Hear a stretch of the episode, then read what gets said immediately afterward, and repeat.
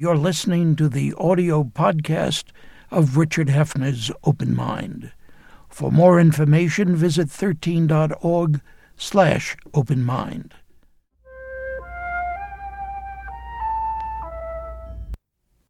I'm Richard Heffner, your host on The Open Mind, and this is our second program about young American voters and the coming presidential election.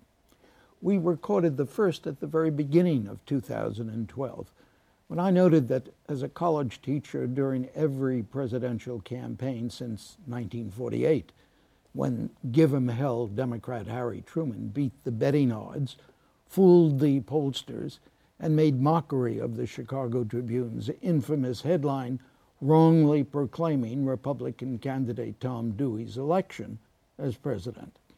I've taken particular note of younger Americans' attitudes towards our quadrennial presidential sweepstakes. Remember that until they were 21, younger Americans couldn't actually vote at that time.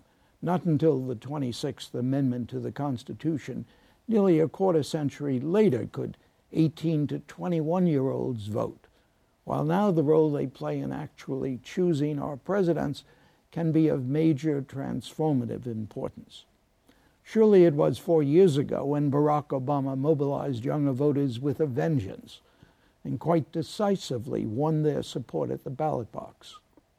53% of all voters chose the Democratic presidential candidate in 2008, but voters under age 30 gave him 66% of their vote. This year, then, it's obvious that what we learn about younger voters' leanings in the presidential campaign will be crucially significant. For this reason, we looked at them at the very beginning of the year, and we do so again now that the major party candidates for president have been chosen. Perhaps we'll do so once more after the ballots have been counted.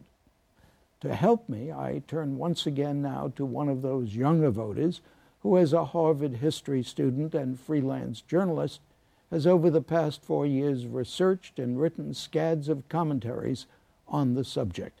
A founder and the editor of the national student outlet Scoop 08, Alexander Heffner also closely covered the last presidential campaign. Of course, the niceties of full disclosure would have me add that Alexander is my grandson and worked with me in producing the eighth revised and expanded edition of a documentary history of the United States. So, Alexander, welcome back. Thanks for having me. Well, you know, it's a pleasure. And it's important to me to, to find out from you, as one who does follow these things, uh, whether anything significant in your estimation has happened in terms of Obama Romney, now the candidate for the Republican Party, and the youth vote since we spoke at the beginning of the year? There hasn't been a marked change in terms of young people's enthusiasm. They're not as excited as they were in 2008. But I think President Obama's convention speech, in which he really encouraged uh, a collective duty, you built this, you brought health care reform to this country, I think that sparked more attention more enthusiasm, and hopefully for his presidential reelection bid, ultimately electoral votes uh, that count. Uh, younger voters in swing states like Ohio, Florida, New Mexico, and others across the country. Have the polls indicated that at all? Has the lift that the conventions usually give candidates lifted him in terms of the youth vote? Well, President Obama experienced a bounce among all registered and likely voters, and that included the 18 to 29 demographic, but it was not a drastic shift. As you mentioned in your introduction, President Obama won over 60% of young people's votes in 2008. He's polling right now around 55 to 60%. He ha- actually has not increased his margin post 2010 midterm elections. And that's crucial in order for him to secure victory. What do you mean? Explain that.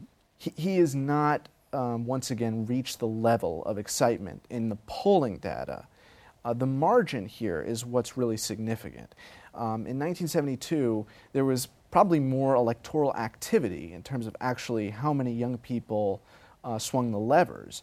In, in 2008, what was so decisive was that President Obama defeated Senator McCain in the margin so substantially that uh, McCain won roughly 30%, in some estimates, under 30% of young people's votes. Yeah, but you know, you put together for me, and I'm grateful to you, a number of uh, pieces that have been written about young people over this past, uh, well, nearly year now. And um, I, there's a kind of downbeat about it. Uh, kids are out of work. They're just as negative as some of the adults are about that. Well, I think what's happened since we last met is that there's an acknowledgement that the president is not Superman. And there had to be some understanding that the president single handedly was not capable of overall overhaul in Washington, D.C that he needs a Congress to support him, that he lost that in 2010. And subsequently, he's trying to regain the respect of young people by visiting college campuses again.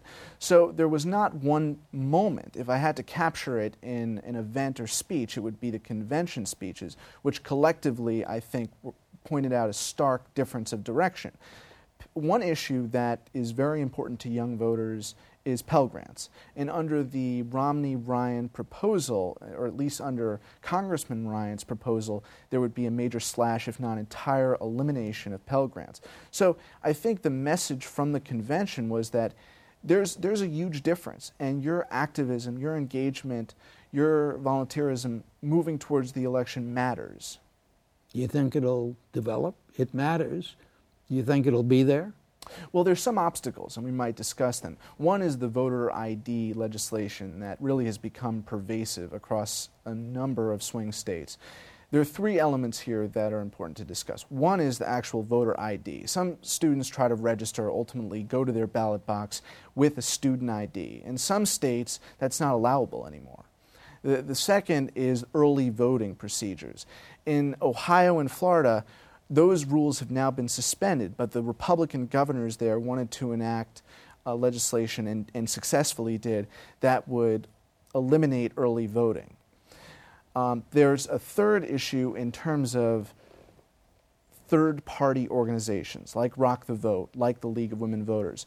They try to register young people, particularly 18 to 25 year olds and college students, and they face new obstacles in order to register. They have to collect signatures at, this, at the same time all of the new registrants, and it's, it's proving extremely problematic for them, and therefore in states like Florida, the registration numbers of young Democrats and to some extent young Republicans are not the same. But for President Obama to win a swing state like Florida, where there are a number of major universities, he's going to have to overcome this, this obstacle that we already know exists, which is there just aren't as many registered young voters as there were in 2008. Well, let me let me ask you that about that. Um, is there a real indication that in 2008 the activities that state legislate, leg, legislation has now um, made impossible, perhaps in some states, was significant then? I mean, have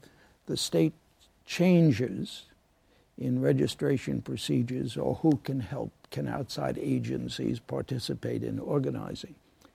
Uh, was it important? It was, it was very important. I mean, but also, some of these laws came into effect um, in the year after President Obama was inaugurated. So we saw in 2010 a record low turnout. Gotcha and therefore it's tangible evidence that these kinds of laws can, can really damage young people's interest and ultimate activity on election day. Do they know? Do they care? Well, I think young people do care. And I think that there's a sense, particularly with the rising deficit, of a civic, a civic obligation. And President Obama, in his, conven- in, in his convention speech, argued that citizenship is important and he, he made a JFK esque plea to young Americans to engage in their democracy. And I think that that now requires one or two months of activity all the way until the November vote. But if he can capitalize on a resurgence of enthusiasm, it will be because he's ultimately reminding young Americans that they are in control of their destiny and that they, through technology, through innovation, and, and through the sort of entrepreneurial spirit of the last decade, organizations like Facebook and others that are really came to the fore as a result of young people, that they too can partake in this, and that that means, in, in essence, voting on election day. Well, let me ask you a question that I, I admit I had not thought about before. Uh, what about the other side of the coin? We're talking about President Obama and his reelection. But what about the youth vote among the Republicans? Well, during the primary campaign, the youth vote was split between Governor Romney, Senator Santorum, um, former House Speaker Newt Gingrich. Uh, Romney was never able to capitalize on young people's support, and his grassroots operation failed because if it were not for millions of dollars that were funding television ads that were not um, funded by young people but funded by mega corporations, young people would have probably, uh, among conservatives, picked a different nominee. Uh, I think there's a collective enthusiasm among young conservatives to not let President Obama serve a second term in office. Uh, so th- we shouldn't underestimate the potential power of the, the nay. Uh, but what Governor Romney has been unable to do is, is really capture the heart and soul of his party and really infiltrate young people's hearts and minds in, in a way that's going to create a new America vision in which these young conservatives can participate.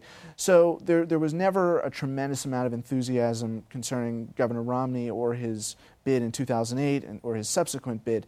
The, the best the Republicans can hope is that the anti Obama forces are going to be stronger than the reelection efforts on the part of the president and his campaign. Do you think that those anti Obama young votes will grow and grow? Well, it depends on what surfaces with respect to economic data, and but really the hardship that's felt by all Americans, young, young Americans share in that hardship. And it's difficult to predict exactly how those sentiments are going to translate into votes or an absence of votes, an absence of votes for one candidate. Um, eh, you know, the, the decisive feeling, I think, which again is a shared feeling, will come after the debates, in which you will see two candidates who are prepared to lead the country in vastly different directions. And what young people tend to support in polling data, um, Social Security, Medicare, um, infrastructure, Pell Grants, um, research and development at universities, all things that the Republican ticket does not want to include in future American budgets. So, that message I think the President and Vice President tried to drive home during the convention that all of these existing programs that are funded and sponsored by the government may not be available if the Republicans are elected. And, and that's a fair argument to make to young voters. And if it's presented holistically, not as necessarily just individual programs, then it can have an effect on election day. I said to you during our last conversation that I think the president has to really go to college campuses and explain to young voters new programs that he wants to institute. But I think the overwhelming sentiment is that it's an ideological battle for the heart of the country at this point and that there are specific plans like in, a continued increase in Pell Grants that young voters would champion and that might propel them to vote Democrat, but really it's the message, not necessarily the details for college students at this point. You know, but you know, you keep talking about Pell Grants, and I go back to uh, a May Newsday piece by Alexander Heffner saying new college grads need hope too. And in a couple of things that you've written, I'm aware that you're saying, hey, talking to us about our debts or talking to us about Pell Grants, that's not enough. We need a vision of the long range future. We need to think in terms of growing up to real jobs and real security. Uh, aren't you kind of backing away from that when you talk about Pell Grants? I don't think I'm backing away from that because I think there needs to be a substantiation of a vision through policy proposals that may be different from what the president articulated in 2008. So he promised young Americans that he would increase Pell Grants. Now, that's a notable achievement in the eyes of young Americans, but it does not radically alter higher education and the fate of both students at the secondary level and at the college level, as well as recent grads. And it does not really alter their equation of continued debts as the tuitions increase at all major universities. But one thing that I pointed out in several of these pieces in the run up to the primary and subsequently was there are two important demographics. There are the young voters who can really remain as idealistic, uh, new young voters um, who retain the feeling of hope and change. These are 18 to 22 year olds, roughly, and they represent the second generation of young Obama volunteers who are part of that essential. Uh, both governing and now again campaign infrastructure. But then there are the recent graduates, so 23 to 28 roughly. They're less, um, at this point, excited at the prospect of another nasty election campaign that, in their judgment, is going to amount to a failed political system. I think a lot of them would have liked a unity effort, and that failed. We talked about that our last uh, discussion here. But they're more pragmatic. They know that fiscal year budgets in Congress are not going to be rubber stamped by any party in this polarized environment. And that was the failure and the stalemates that we saw over the last two years in terms of just passing a budget. I think they're more pragmatic. Their votes are um, potentially in the balance. And I think, really, in terms of honing a, a, a, message beyond college campuses, beyond Pell Grants, that vision that you're referring to, he really, the president needs to get those voters back, the ones who supported him in 2008, who are now in their mid 20s or late 20s. You think he will? I think he will. I think that many of the polls that I've seen um, do not forecast a um, number above 60.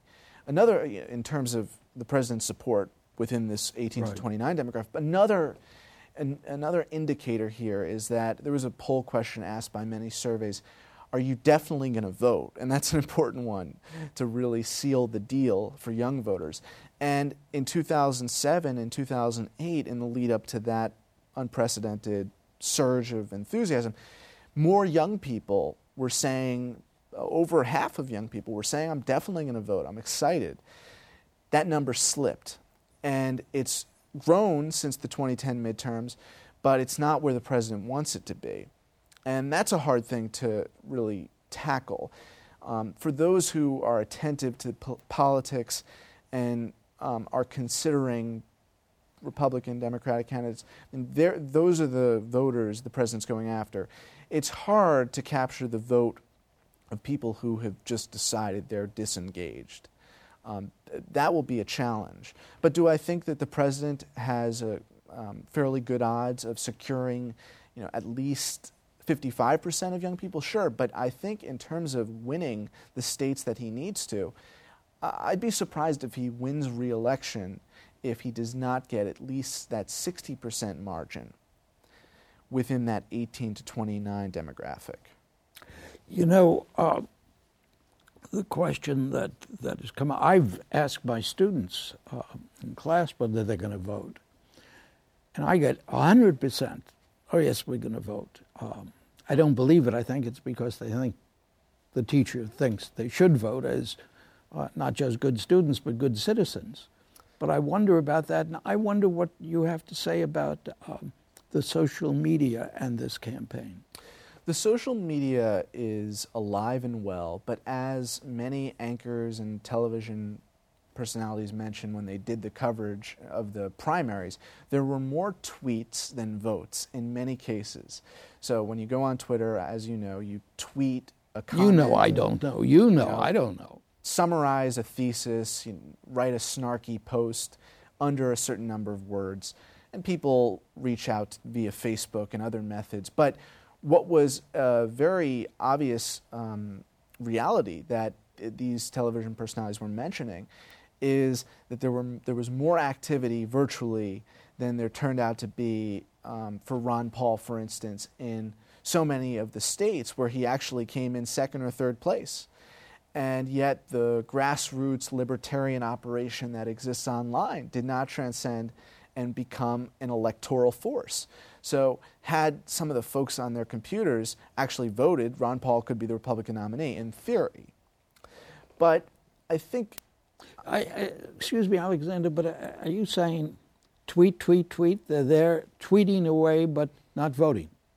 I mean, words are not action, and that really is the fundamental truth behind young voters pre 2008. And then there was a new welcome reality of young voters after the president won. And then back in 2010, there was again that sense that young voters were once again dead or lethargic or just MIA. And for civic advocates like both of us, uh, that's unacceptable. I'm about to embark on a tour of college campuses in which I'm going to actually feel out a number of universities in Nebraska and California, elsewhere, and I'll report back to you what I find, both in the leading up to the November vote and beyond, and what the feeling is on campuses in the aftermath of the election, because it may be that if President Obama does not win, uh, young voters come out of the woodwork and said, "Man, I should have voted." Um, that's that's not what the president's campaign wants to hear, but it may be a, a really sad awakening that this was a one-time change in the pattern of young people's votes, and it, it's not going to ultimately escalate. How well, in your estimation, are the Obama people doing in their uh, electronic campaign? Well, they're doing the best that they can. They're not utilizing text messages quite as frequently as I might have thought they would. Um, they announced via text message a whole host of things during the 2008 campaign. And I know that there are regular updates via email, but I wonder, and I'm on many of these lists, I wonder to what extent they're going to utilize cell phones uh, because polling, as you know, has become fairly difficult in this day and age when so many people, especially 18 to 29 year olds, have cell phones but not landlines. And the mobile device is a great instrument to remind people the week of the election on Monday or Sunday or that weekend go ahead and vote. Or what about early voting? I mean, that's why young voters, I think, would be disappointed and sometimes, given their schedule, not able to make the ballot box on the actual election. So, text messages could play a very important role in galvanizing young voters this time around. They, they did, uh, according to the Obama campaign back in 2008, and it's an opportunity to engage with young voters during the debates, after the debates, and then ultimately in preparation for the election. And did they play any role uh, during the Republican debates? I mean, that seemed to go on forever, the choice of a Republican uh, candidate. Did, were, were they smart about what they did in your estimation? Well, I think that all 21st century 2012 campaigns, dating all the way back to the beginning of this primary cycle, I think all of the campaigns on the left and on the right were well aware that they had to use these kinds of methods. Um, to what extent they, they did satisfactorily or you know, one campaign was superior to another, um, I don't think that's really been reported out yet. Um, I think that one thing that we, we do know is that had Romney not had the financial advantage, the grassroots, grassroots techniques may have led to a different nominee. Because a lot of conservatives in the southern primary states um, and also Southwest were, before Romney became the presumptive nominee, leaning towards a different candidate. Um, they were so much of the of the story around the 2012 GOP primary cam- campaign was none of the above, and so it's hard to make the magic equation work when you have a candidate um, in whom you know a lot of the base doesn't even really trust. And I think that was the case, and it remains to be seen if Romney will electrify the evangelicals and the other vital forces within the Republican Party. You mentioned Ron Paul. We just have uh, less than two minutes left. You mentioned Ron Paul before. Uh, how do you explain the young people being so uh, involved with Ron Paul? Well, I think that a lot of young people are free spirited, therefore, they gravitate towards the libertarian ethos of politics. With an old man? With an old man, with, with anyone but Romney. I mean, I think people, um, folks in the media, did not necessarily understand the Paul phenomenon. It was really not about Ron Paul whatsoever. It was about a thirst for a new kind of politics that was not so attached to a party. It was an embrace of a candidate who's willing to challenge his party on the debate stage. I mean, it was, it was, it was not about Ron Paul. And you know, unfortunately, on the other end of the spectrum, someone who was viewed as, a, as an, an utter failure, Jon Huntsman, really represented to his supporters some of the same in terms of the Paul phenomenon. A, a different way forward that is not categorically conservative, but can really represent a unified path for better governance. And as you know, Jon Huntsman did not speak at the Republican convention, and he's been to several universities. He spoke at Duke recently, but it remains to be seen if his brand of politics can be accepted and break through the two party system. Ask you that next time, Alexander. Thanks for joining me today. Thank you. And thanks to you in the audience. I hope you join us again next time. Meanwhile, as an old friend used to say, good night and good luck. And do visit the Open Mind website at 13.org slash openmind to reprise this program online right now or to draw upon our archive of 1,500 or so other open mind and related programs.